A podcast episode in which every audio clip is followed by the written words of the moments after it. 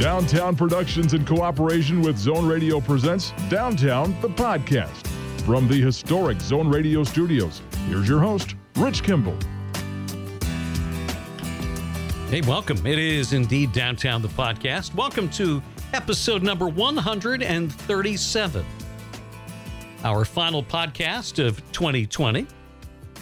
Rich Kimball here, along with Carrie Haskell. And we are brought to you every week by Cross Insurance where security meets strength. Well, we wrap up the year on the podcast with a couple of authors, one new to the game and uh, one who's been telling the story of American music for more than four decades now.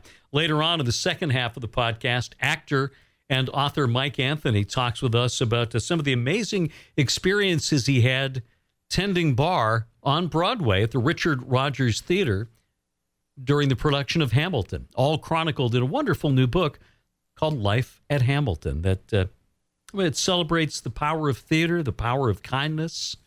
Um, and it's all about Mike uh, as an actor finding his place as a part of that show, even though he wasn't on stage as, as part of the cast. We begin things, though, this week by visiting with music journalist Peter Guralnick, who has been writing about music for uh, well, more than 40 years now, two landmark books on the life and career of Elvis Presley, a remarkable uh, biography of Sam Cooke, and many more. His latest, a series of essays called Looking to Get Lost Adventures in Music and Writing.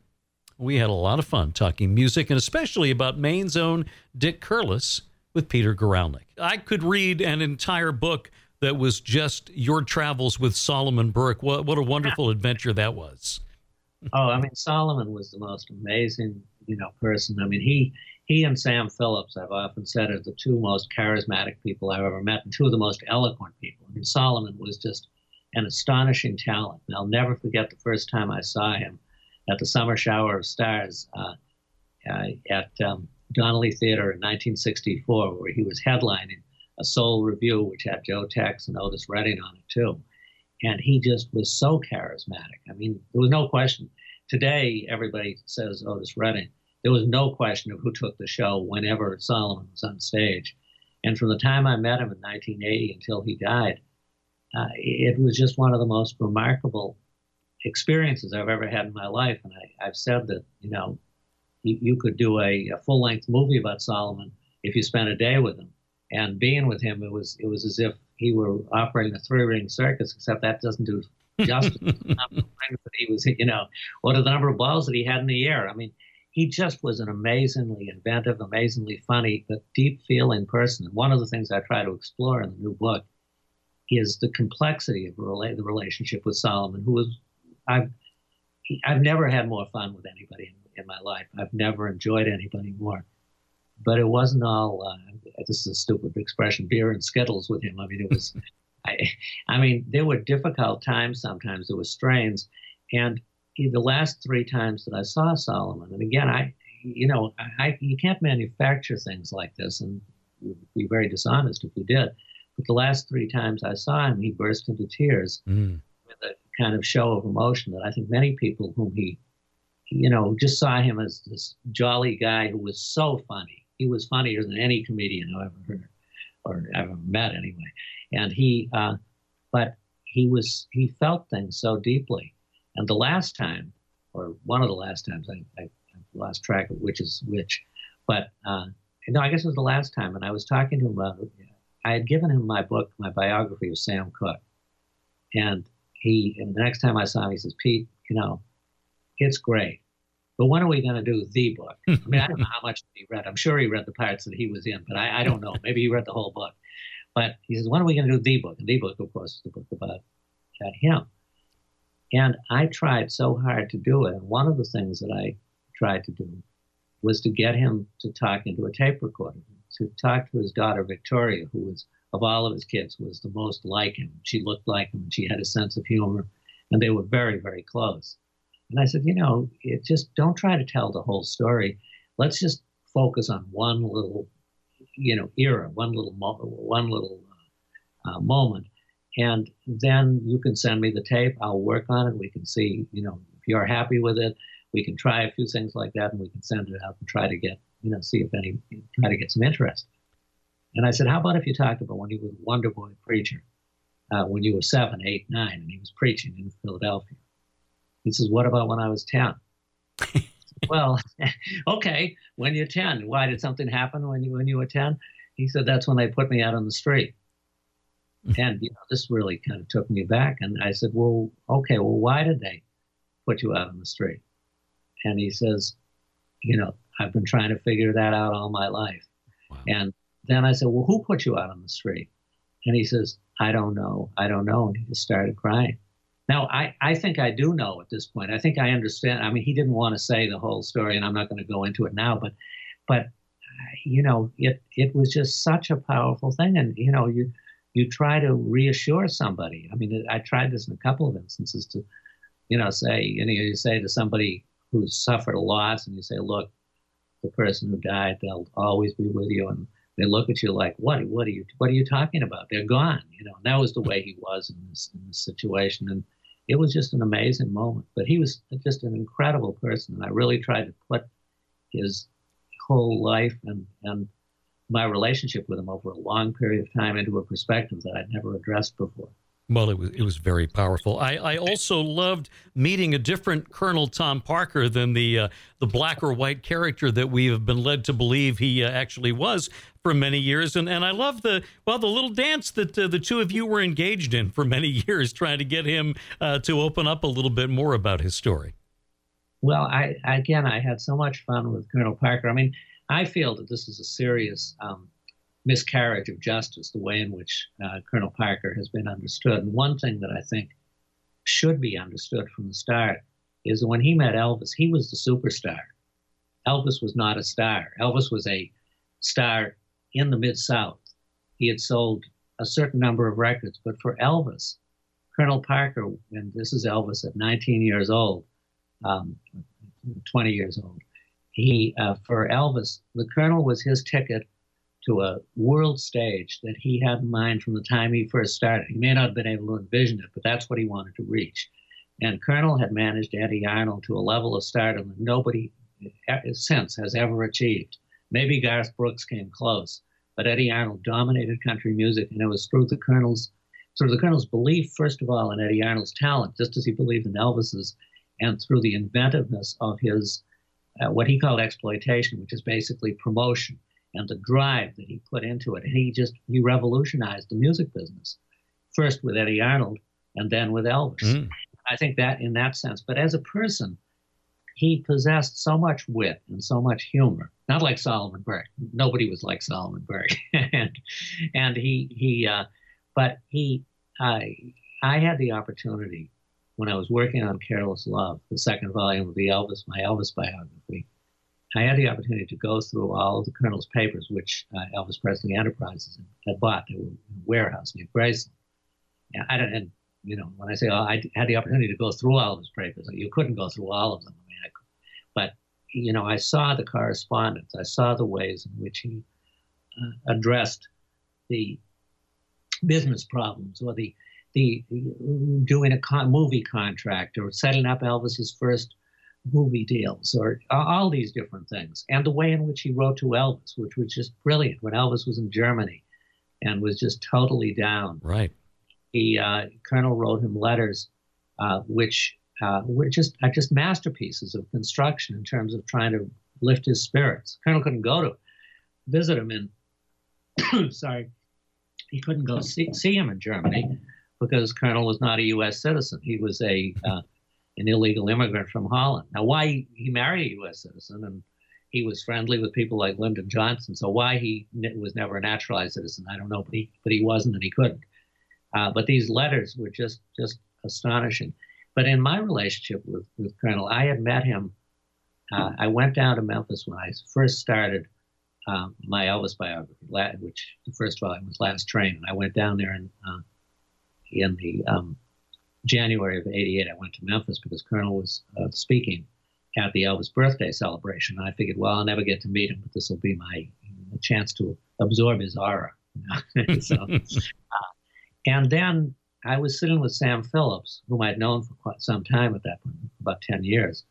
And Sam said, you know, I think I'll go over to see Tom because he would never call Colonel Colonel. right. he ain't no damn Colonel.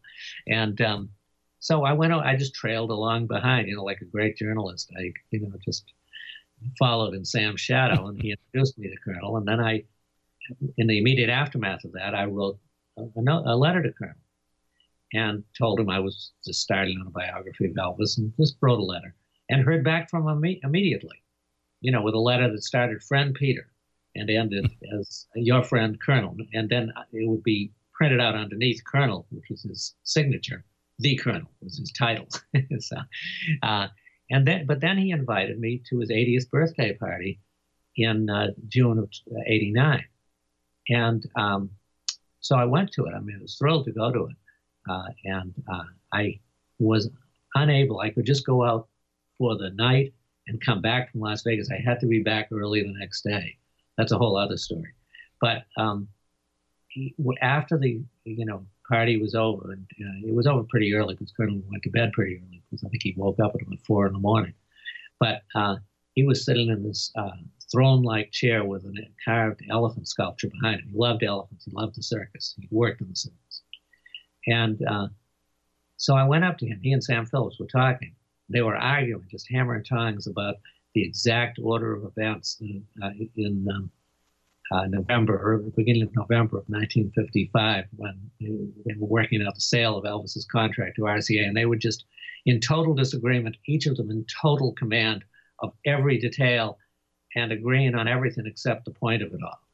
But in any case, I, I go up to Colonel and I say, you know, hi, I'm Peter Guralnick, and you know, I just wanted to thank you for inviting me to the to your party. And he says, I put you on the list in this kind of guttural accent, which people took to be Southern for years, but was actually Dutch. As I put you on the list, and I thought, oh, you know, he's kind of not understanding what I'm saying. So I said, no, thanks so much. I really appreciated you. He says, I put you on the list. Well, the third time he said, I put you on the list, it suddenly occurred to me he was telling me something that I should have understood at the beginning. That he, by inviting me, by having me out there, he was giving me the opportunity. He put me on a list. He gave me the opportunity to meet all these people who were central to Elvis's life and who were, uh, um, you know, who otherwise might never have spoke, spoken to me. And I took advantage of that. And I wrote, I, I didn't tell anybody at the party. It was a party, so I didn't tell anybody I was working on a book, but I wrote to them immediately afterwards. People like the Aberbachs, who ran uh, Elvis's publishing company, um, people who were involved in in uh, running the uh, Elvis tours, Tom Hulett, who ran the Elvis tours in the 70s. And I wrote to them, said, Well, I met you at the party and stuff like that. And they saw me, where I think they never would have. And they saw me because Colonel had put me on the list. But the correspondence with him, which I talk about quite a bit in the chapter in the book, is it's it's like playing. You know, I watched um, uh, the Queen's Gambit recently. That's about my greatest exposure to chess. But uh, it was it's, it corresponding with Colonel was like, you know, it's as if you were playing a chess uh, chess match with a with a chess master, and while you might be thinking two or three moves ahead, he was twelve moves ahead, and whatever I would throw things at him, and whatever I threw at him would just come back at me within a day or two, and it just completely turned around, and I and you know completely trouncing me in any intent that I had, but always he would say, "I wish I could help you, Peter, but you know." I'm not a dirt farmer. And all these people, all they want is dirt. And besides that, you know, eh, you, you can't imagine the number of people who've approached me. And if I told you these things, they would all be mad at me. So I just can't do it. I'm sorry, I can't help you. And then he would help me. So it was great. it was just, and, you know, so I, I stayed in touch with him for, you know, until the end of his life. I mean, his, he, I went to his 85th birthday and we stayed in touch. And I went to Las Vegas and visited with him. And yeah, I, I'm not claiming a great closeness but it was a wonderful and illuminating experience and uh, and revealed a side of Colonel's personality. You don't have to know anything about Colonel's personality to give him credit for what he did for Elvis. And uh, in fact, if you saw some of the letters he wrote to Elvis at the beginning of his career, upbraiding him for his behavior on stage, this is in 1955, and saying, I'm not going to represent you if you act like that anymore. Because as important as it is to me to represent your talent, I'm not going to, you know, uh, tolerate that kind of thing. But when it, when Elvis signed with RCA, he sent Colonel a telegram, which is as close to a letter I think as Elvis ever came. And um, he wrote, he sent him a telegram saying, "You're like a father to me. I love you like a father." And and it was true. And it may have been like so many. It was a marriage that it was a youthful marriage for Elvis, and maybe after ten years, it was it was a marriage that ran out of steam. A lot of marriages do, but it was it meant everything to Elvis for those first ten years. I, I found the, the chapter on Doc Pomus to be uh, uh, so inspiring. He was he was such a larger than life character, but uh, uh, the fact that he continued to write and create r- literally until the end of his life, I, I thought uh, just made his story so powerful. Well, yeah, and you know it's funny. I was thinking about this the other day, and I was thinking how I wish that I could have written a chapter on Dick Curless that had that same feeling as the, as, as the chapter on Doc Pomus, because the chapter on Doc, you know, is it's so up and it's so entrancing. And it's not that Doc's life. I mean, he he contracted polio when he was six years old or eight years old, I forget which. And you know, he was in a wheelchair for uh, most of his life. Or I mean, he was on crutches first, and then the wheelchair at the end of his life. But um, and I don't mean to slight Dick Curless in any way. I mean, he meant as much to me as as Doc but it was a much harder story to tell. But with Doc, Doc was just um, Doc's daughter Sharon did a did a documentary on him. She didn't. She she was she uh, was there at the inception. She didn't end up directing it, but she brought in all the people, and uh, it's just it's called AKA Doc Pomus. It's it's the best music documentary, one of the best documentaries I've ever, I've ever seen. But one of the things about it is that I knew most of the people because I'd known Doc again for a very long time. I mean, these are people, all of them, you know, Doc Pomus, uh, Solomon Burke, um, Dick, uh, uh, Dick Curless, to whom I was drawn not initially by their music, but then also as Pete Charlie Rich. Uh, but in this documentary, I knew most of the people. And, you know, I hate to say this because, you know, I'd like to say I'm the kind of guy who likes everybody, but I wasn't awfully fond of some of the people in it anyway. I mean, I, I had, there isn't a single person in this movie about Doc, Doc Pomus, that doesn't come across as the, as a person that I would like to have as my best friend. I mean, no matter what I knew about them before, and that's how Doc inspired people, how he lifted people up in a sense. But his, his creativity, I mean, here's a guy who wrote Save the Last Dance for Me. He wrote Little Sister. He wrote um, you know, Mess of Blues. I mean, uh, he wrote, wrote um, uh, what's the Dion song? Uh, oh, uh, Teenager in Love, right? Yeah, yeah.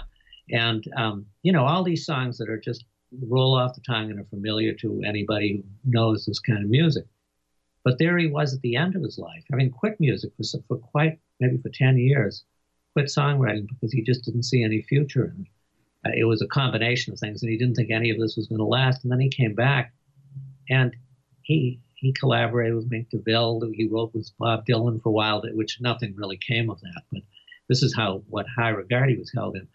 But here he was in his 60s writing songs that were cut down from the kind of songs that he wrote from Save the Last Dance for Me. This is not to take anything away from Save the Last Dance for Me, but they were cut down. They were much more um, direct, I guess, emotionally direct and that uh, right up until the day he died, literally, he was writing in the hospital with Dr. John, Mac Rebennack. Uh, they were working on songs uh, for a Johnny Adams album. It was uh, it came out as a tribute to Doc It was the songs of Doc Pomus, which is just a great, great. I think it's called Imitation of Life, I could be wrong, but it's on Rounder. But he was working on songs and writing right up until the very end. But and that's all very well if you're writing lousy songs it's still admirable that you that you st- you know that you stick with it.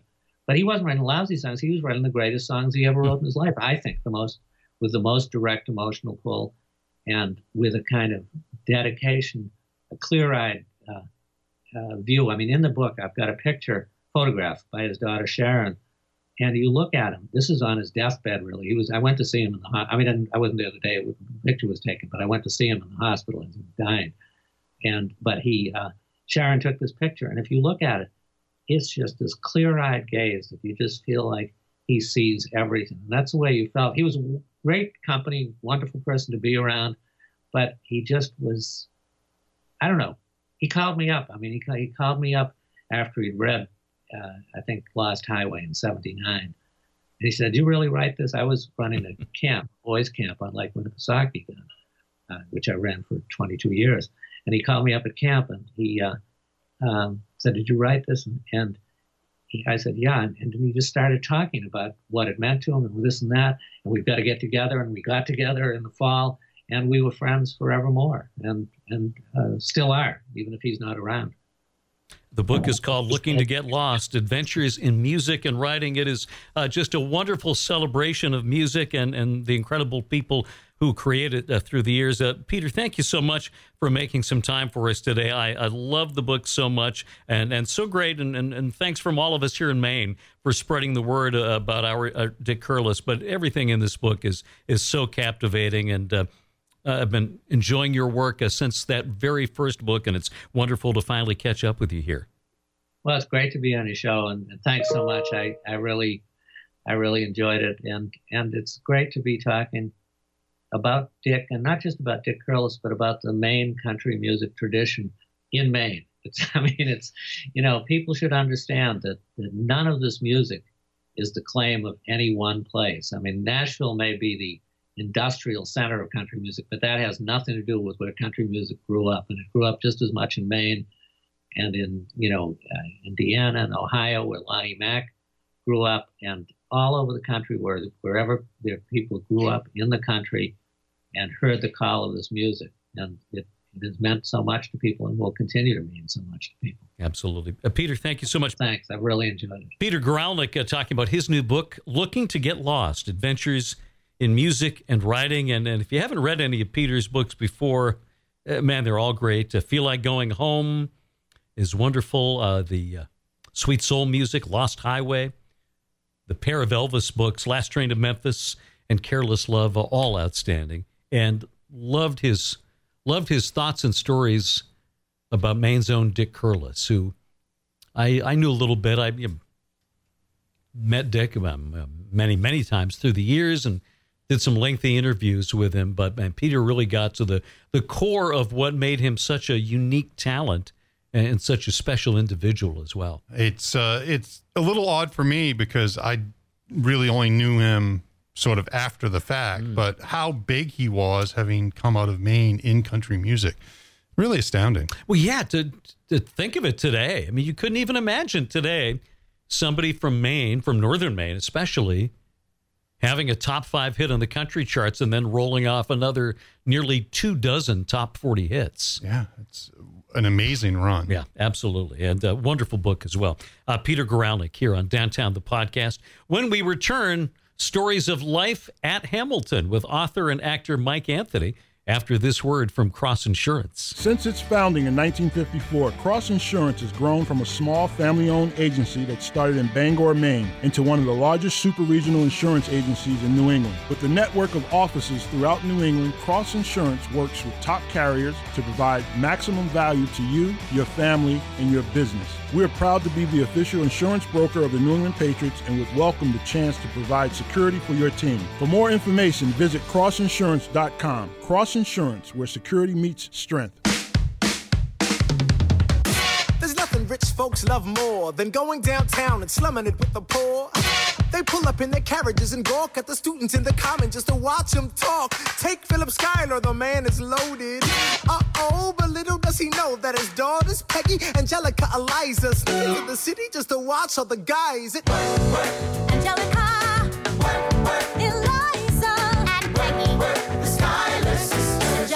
Peggy. Back here on Downtown, the podcast. Well, Hamilton the musical has become one of the biggest phenomenons in Broadway history, and uh, then did it all over again this past summer with the release of the film version of the play. Mike Anthony is, is an actor and a writer who has been working for several years as a bartender at the Richard Rodgers Theater. It has gotten to know Lin-Manuel Miranda actually going back to the days of of Lin's first Broadway show, In the Heights.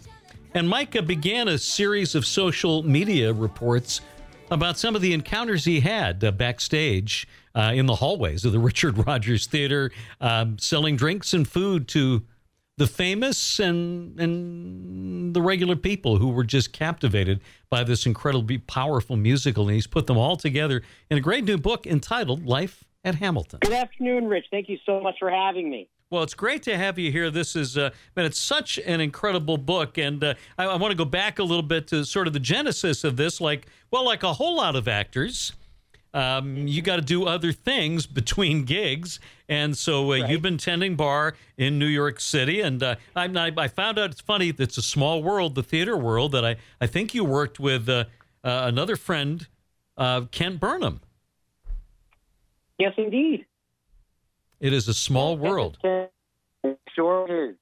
Yeah, he's one of the um, one of my uh, one of the guys who trained me in the job. Yeah, Kent Burnham. That's wonderful. And so uh, you were doing that on Broadway, and actually, your your connection, your association with Lin Manuel Miranda as a bartender preceded Hamilton. It did. Yeah, I met Lin uh, way before I knew who he was at In the Heights. Um, I uh, I was I was brand new on Broadway and knew nothing at all about the show. And there, this guy uh, was just in the lobby, and he came up to me and started chatting. Uh, and I thought he was maybe another a merchandise seller or or a part of the front of house staff. And then later on that evening, when a rehearsal was going on, I popped my head in to see him up on the stage, and uh, and that's how I discovered uh, who who Lin Manuel Miranda was. And then you were reunited uh, when Hamilton uh, came to Broadway, and everybody was excited about it. But you recount in the book uh, a little preview for the folks there working at the theater, and uh, well, talk about how that impacted you, how moved you were by seeing this play out. Oh my God, Rich, it was unbelievable. I mean, In the Heights was fantastic, right? It was just a fantastic, groundbreaking show in its own right. Uh, but Hamilton, you know, there was all of this buzz from downtown when it was playing at the Public Theater downtown um, about the show, and and when uh, the day before the first preview, Lin invited some of the house staff to come watch the show, and I said, of course. So uh, it was me and maybe seven other people sitting in that big empty theater um, to watch it for the first time, and and I knew very little about Alexander Hamilton. I'm ashamed to admit. I know, Rich, you're a history, if I recall correctly. So I'm embarrassed to say that I thought maybe Alexander Hamilton was a president, possibly. you know, I knew he was involved in a duel. Uh, he may have won it or lost it. I wasn't sure. So my, my sense of the history was just was just atrocious. Uh, so I was uh, what you definitely call a blank slate coming into that, and I was unbelievably blown away within minutes of the show starting. As everyone, as a lot of the world knows now, I mean, it was just this, um, just this steam engine uh, of energy. It was just an incredible thing to behold in that big empty space. And, and at the end of it, uh, you know, my, my, my, everyone's, you know, in tears. We're just all in tears and trying to give the, the biggest ovation that we can muster. Uh, but we were just drained from the experience. I mean, truly, it was clear that it was lightning in a, in a bottle, that there was something uh, and, and something that was going to change uh, Broadway. It was like a seminal event um, that was going to be looked back on as, as something uh, really important. And you had that personal connection uh, with Lin, but also uh, with Christopher Jackson, who had been in In the Heights.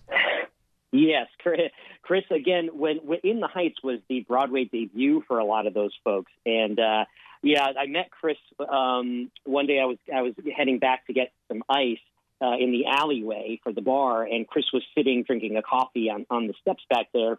And I just said, "Hey, you know, it's been so great watching you, uh, watching you up there, because Chris is a force of nature. He's un- unbelievable." And he said, "Oh, thanks, man." And and then when I, I started to bring the ice buckets back, he grabbed one and he's like, "Let me let me help you with that." And he walked it all the way, uh, you know, back to the to the uh, bar with me. And so, um, yeah, it, the the whole group. The, one of the things about Lin that's extraordinary is he creates this familial atmosphere throughout the whole theater. You know, it's I mean, I I'd always been an actor before I became a bartender, and I have to say it was a little. It felt odd to be on the other side of the curtain. Um, it wasn't where my heart was necessarily, and that's part of what the book was about. Was um, uh, be, becoming um, accepting where my heart ended up being. um, and finding the joy wherever I, I was. But it, it was a little bit odd uh, being uh, in the house rather than up on the stage. But Lin uh, is so inclusive in the way he operates that we really felt like we were part of it. Uh, we, we truly did, and and and it, it it permeated through the whole rest of the uh, the cast as well. So they were all so open with us and would visit visit us in the lobby. Um, you know, one quick story about Lin. He he. I I I've now been a bartender on Broadway for 14 years, and this this had never happened. The day after they won the Tonys, Lin walked into the theater and put the uh, two Tonys down on my bar um, so that we could all take pictures with it, all of the bartenders in front of house staff. And I've never, um, I've never experienced that before. That, that that's the sort of atmosphere that he creates. Well, and, and I'll say, Mike, one of the most powerful parts of the book is that realization you have that you've been working ever since college and, and, really back to high school at acting. It was your passion. It's what you wanted to do, and, and you've done it and been successful at it. But you also realized that what you were seeing on the stage in Hamilton was at a, at a different level, and that was a tough realization. Yeah. Uh, and then, and you were uh, part of it too. It tied into the great story. You're on the Hamilton softball team, and then uh, when they started doing mm-hmm. the ticket lotteries, uh, Lin realized that it, he could entertain people waiting in line by doing these impromptu shows, and you were invited to participate in one of those. And, and can you talk a little bit about uh, yeah how how that made you feel to be part of it and yet not completely. Yes, it was a complicated, um, a complicated series of emotions. Actually, it, it was. Uh, first of all, I got someone walked into my office one day and said, uh, "Lin, Lin wants you on stage tomorrow at four o'clock," and handed me sheet music. he wants to rehearse with you, and I was like, "Lin Manuel Miranda wants to rehearse with me. Now, I'm not a singer, Rich. You know, I, I'm an actor. I've, I've only done straight acting before, other than in like high school. So uh, the, the I instantly began to sweat at the thought of having a musical rehearsal, not only with Lin, but also Alex Lacamoire, who's the orchestrator and just a musical, you know, savant in his own right. So um, I was sitting in that rehearsal that day, and, and Lin is like giving us direction on on the song, and um, it was it was truly um, a, a sort of an out of body experience. I'm think I'm sitting here with the, you know, the Sondheim of our time, giving me this direction uh, just for this brief moment in time, and it was really extraordinary. And then we went out and we did the performance um, on the steps of Broadway. Those those performances happened right outside the theater for all of the people gathered, and and then we went back inside. And to go to the stage, you take a right, and to go to the house, you hmm. take a left and all of the actors took a right and I took a left. And in that moment, it, there was I realized that there was this this sadness that had been lurking underneath all of this excitement that Hamilton was. It, as thrilling as it was to be a part of it in any way, um, even bartending, it wasn't where I thought I'd be back when I was, uh, you know, playing Nathan Detroit in high school.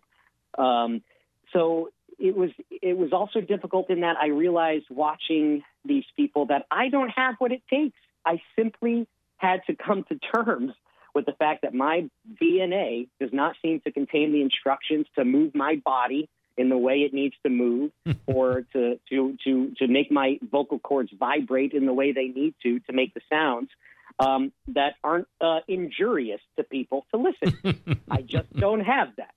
So um, you know, then then it becomes a question of um, finding what will make you happy. And one of the things that I write about in the book, and, and that has uh, been a real um, important realization for me in my life, is that though you you can't necessarily be whatever you want to be, right? Which is what we all tell our kids and everything, and, and that's of course a parent's duty. Um, but it's not necessarily true, right? We end up finding out we can't necessarily be whatever we want to be. I wanted to play for the Red Sox, and uh, I turned out I did not have the skills for that either. But the important thing that I learned is that you can always keep finding things that you do want to do, uh, as long as you keep going at it. You know, there's more than one thing that's going to bring you happiness in your life, and when I started sharing these stories um, about things I was witnessing at Hamilton, uh, and they started getting shared a lot on social media. And before long, uh, you know, most of the stories have a very positive bent. You know, I, I tend to be of a of a an optimistic desp- uh, uh deposition, and and um, I started sharing those and uh, disposition. Sorry, not deposition. And um, people started writing to me uh, these beautiful messages. You know, I, I, I remember getting a message once from a parent, for instance, who'd lost a child, and um, something that I'd written had had brought some comfort to her of, of some kind. And that email, that message, that one message alone, uh, brought me more fulfillment than anything I've ever done on any stage, um, because it was, you know, it was just a, a it felt like a, a real impact on on someone's life. Uh, not that theater does not give a real impact. Obviously, it certainly does. But um, I, I, just ended up finding um, this other path to fulfillment in my life uh, by sharing these stories, which was just a total surprise. And it came when I I stopped um, worrying so much about not being where I thought I was going to be, and just started existing where I was. Mm and taking a good look around, look around, look around, as as Lin writes, and um, and realizing that in the moment, you know, just there's the potential for there's the potential for sort of magic in every moment, right? If we're looking at things in the right way and we're really paying attention. Uh, and especially when you're somewhere like in the lobby of, of Hamilton, there's just extraordinary things all over the place. And I started to really see those and pay attention to them and take them in. And um, and my life went in this in this other unexpected direction. Does, does that I, I you know I've talked for ten minutes. I can't even remember the question. have I answered anything? That was perfect. No, we're talking with Mike Anthony. His book is Life at Hamilton. Sometimes you throw away your shot only to find your story. The encounters uh, that you wrote about first on social media and now in the book with with the famous and the everyday folks are, are so powerful and, and so moving. The, the story of Hamilton is inextricably tied to Barack Obama in, in I think even uh, more closely than Camelot was associated uh, with John F. Kennedy, and then of course the move from the Obama era to the Trump era has in some ways changed the way we look at the musical. But can you talk a little bit about the incredibly powerful experience of having Barack Obama in the house to see the show? Yes, that that was um, certainly one of the highlights of my life. It, it's one of the stories uh, that my my poor uh, grandkids uh, will will be tired of hearing. Um, for for me, Barack Obama was a big um, was very meaningful in in my life. Uh, you know, not to get too too political on your show, uh, but I I um, oh no, we do it all the time, Mike. Feel free. Oh, do, oh good. oh, okay. for for me, the years of George Bush's presidency were very difficult uh, psychologically.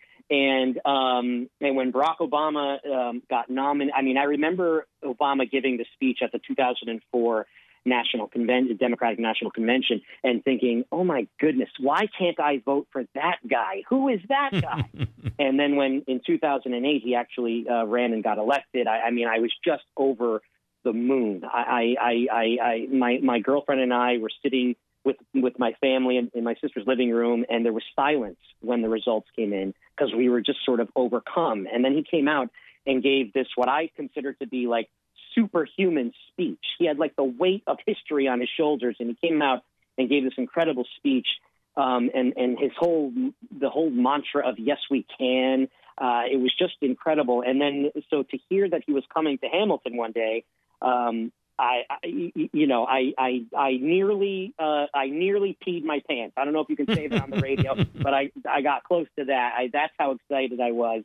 And um, I, yeah, I describe in the book um, the meeting, the quote unquote meeting I had with him, which is really me just babbling. But I was in, he was held in this um, little makeshift um, waiting area, just a very small space, and which was near where our ice machine is. Again, a lot happens at that ice machine.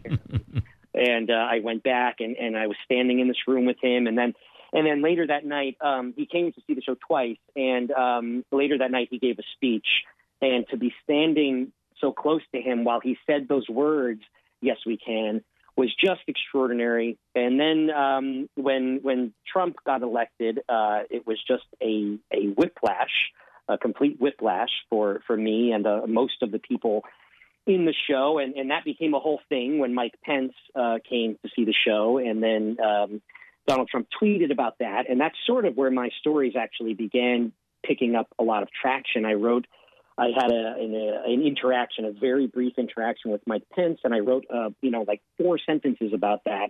And, and it sort of went viral that story that little those four well yeah and, and you had this interaction with Pence and, and he got close and and was ready uh, maybe to extend the hand for a handshake. And you, you were already dealing with some great ambivalence about him being there. But I thought, man, you stood tall in the moment. Can you explain what you did? Yes, uh, I was. Stand- I happened to be standing between two friends of mine, both of whom are gay, and uh, Mike Pence, as as you know, he is clear about, is um, due to his religious convictions, believes that that it's not okay to be gay, that it's against his his religious uh, beliefs, or, or and um, and has has actually promoted some legislation in Indiana uh, that diverted money away from AIDS research towards uh, uh, a system that involved what's known as conversion therapy, mm. the belief that you can basically electrocute uh, someone's gayness out of them, which science says is absurd. Anyway, I was standing beside these two friends, one of whom is a friend I've known for a long time, and she she was weeping. She literally started weeping. She was just uh, she wasn't prepared for how emotional it was going to be for her to be that close to someone who openly says the things he says. So as he's walking up to us, she's crying. The guy beside me has his arms crossed, and I think uh, I was the guy that looked most likely to be friendly to him. So he's coming up to me and he's either like going to shake my hand or wave or something. And I, in that moment, I just couldn't do that, which was very hard for me because, uh, you know, I'm a friendly guy. And in that moment, he wasn't the sort of cartoon evil character I'd, I'd created in my brain. He was a, a human being. Um, as it turned out, I happened to be wearing the pin uh, that Lin, uh, when Lin gave his speech at the Tony Awards, uh, the rather famous sonnet, uh, including the words "Love is love is love is love is love," and pins were made with those words on it. And I happened to be wearing that pin on my chest. Uh, so when Mike came up to me, I just pointed to it, and he looked at it. Uh, and I don't know if he knew to what it referred or not. Uh, I just knew that it was clear to him that I was not, hmm. I was not on board. Um, with with um, what he, in my opinion, stood for. So that, that that's what happened. That's there. a it's a great story. Now you meet so many famous people from Derek Jeter to uh, Amy Schumer, who sounds like a, a, a huge mensch. But I was so yeah. moved by the stories uh, of some of the everyday people. My gosh, from uh, you know the Make a Wish kid to oh. young people from all walks of life whose whose greatest dream was to come mm-hmm. see this show and, and, the reaction that they had. And to me, you know, that's where the power of, of your role as part of the Hamilton family shines because they're not going to talk with with Lin. They're not going to talk with Chris Jackson. They're not going to talk with uh, with Renee. But they're going to talk with you, and you become their conduit to Hamilton. That's true. That's right. And I and I, I early on I realized that because these kids, especially the kids, would come in um, out of their minds with excitement, you know, which was an amazing thing to see. As you know, I mean, theater is is struggles in this country given all of the entertainment options. Live theater um, struggles in a lot of places, and uh, to see these young kids this affected by a theater, by a by a, a show, was just uh, extraordinary. And I, I recognized early on that they looked at us as a part of the whole experience. You know, my friend Marie, who is my bar uh, partner and very dear friend. Uh, you know, she she's also an actress and full of life and energy, and she puts on her own little show basically behind that bar. And uh, so, so for the kids, it sort of starts as soon as they enter, and because of that, they open. They're very open with us, and um, I've had some of the greatest, you know, conversations in my life. Um, uh, with these kids who who you know like one of my favorite favorites, uh, and, and this one almost makes me cry when I try to tell this story. It was so adorable. But this kid uh, and his, his this brother and his littler sister came in, and um, the the girl said to me, you know, sort of teasing her older brother. She said he started crying as soon as we came in. He started crying. And the little boy said to me, uh, "Yeah, I did, and I'm and I'm not embarrassed about it either because my heart is just my heart is just bursting right now." That's what he said. It was the sweetest thing, right? So so then uh, they get their drinks and they start to walk away, and then his sister as his when her brother gets far enough away, she comes back to me and sort of whispers, um, "Just so you know, my heart is bursting too." and it was the sweetest, you know, just the sweetest thing uh, to see these little hearts bursting because of a, a, a musical theater. Uh, it really just an incredible thing to witness.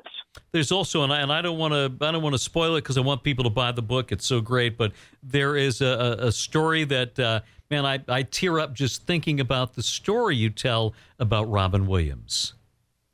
Oh God, yeah, yes, Robin. Um, so this was this is before Hamilton. Obviously, he passed before, but he he um, did a show at, at the Richard Rodgers um, called uh, uh, Bengal Tiger at the Baghdad Zoo, and he befriended. There's a there's a woman who her name is Fran, who we just recently lost as well. So um, God Godspeed to you, Fran. Um, but Fran uh, is everyone's favorite person in the theater. She's the I refer to her in the book as the bathroom directions lady. Uh, her her main job was to tell people where to go to the bathroom, which she took incredibly seriously. Uh, I was not literally not allowed. If she heard me tell someone, even point to the bathroom, I was in big trouble with Fran because that was her job and she was going to do it. Uh, that's what she was paid for. So, but she was just the most.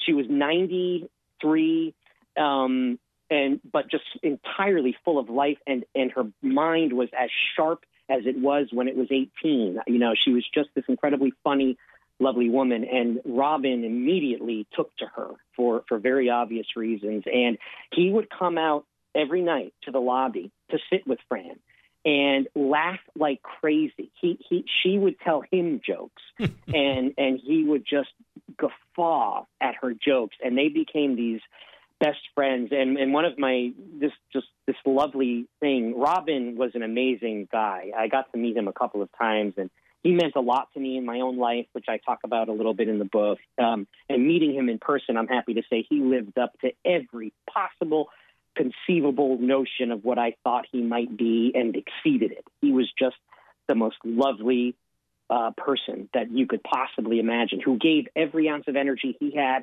no matter uh, if you were standing alone with him in the wing of a theater or if he was on stage for the world. He, he gave that same energy to everyone. He just wanted everyone to laugh. He wanted everyone to feel better. Um, so after when the show came to a close, he got gifts for everybody in the house, and mo- most people got dog tags um, that he'd had engraved.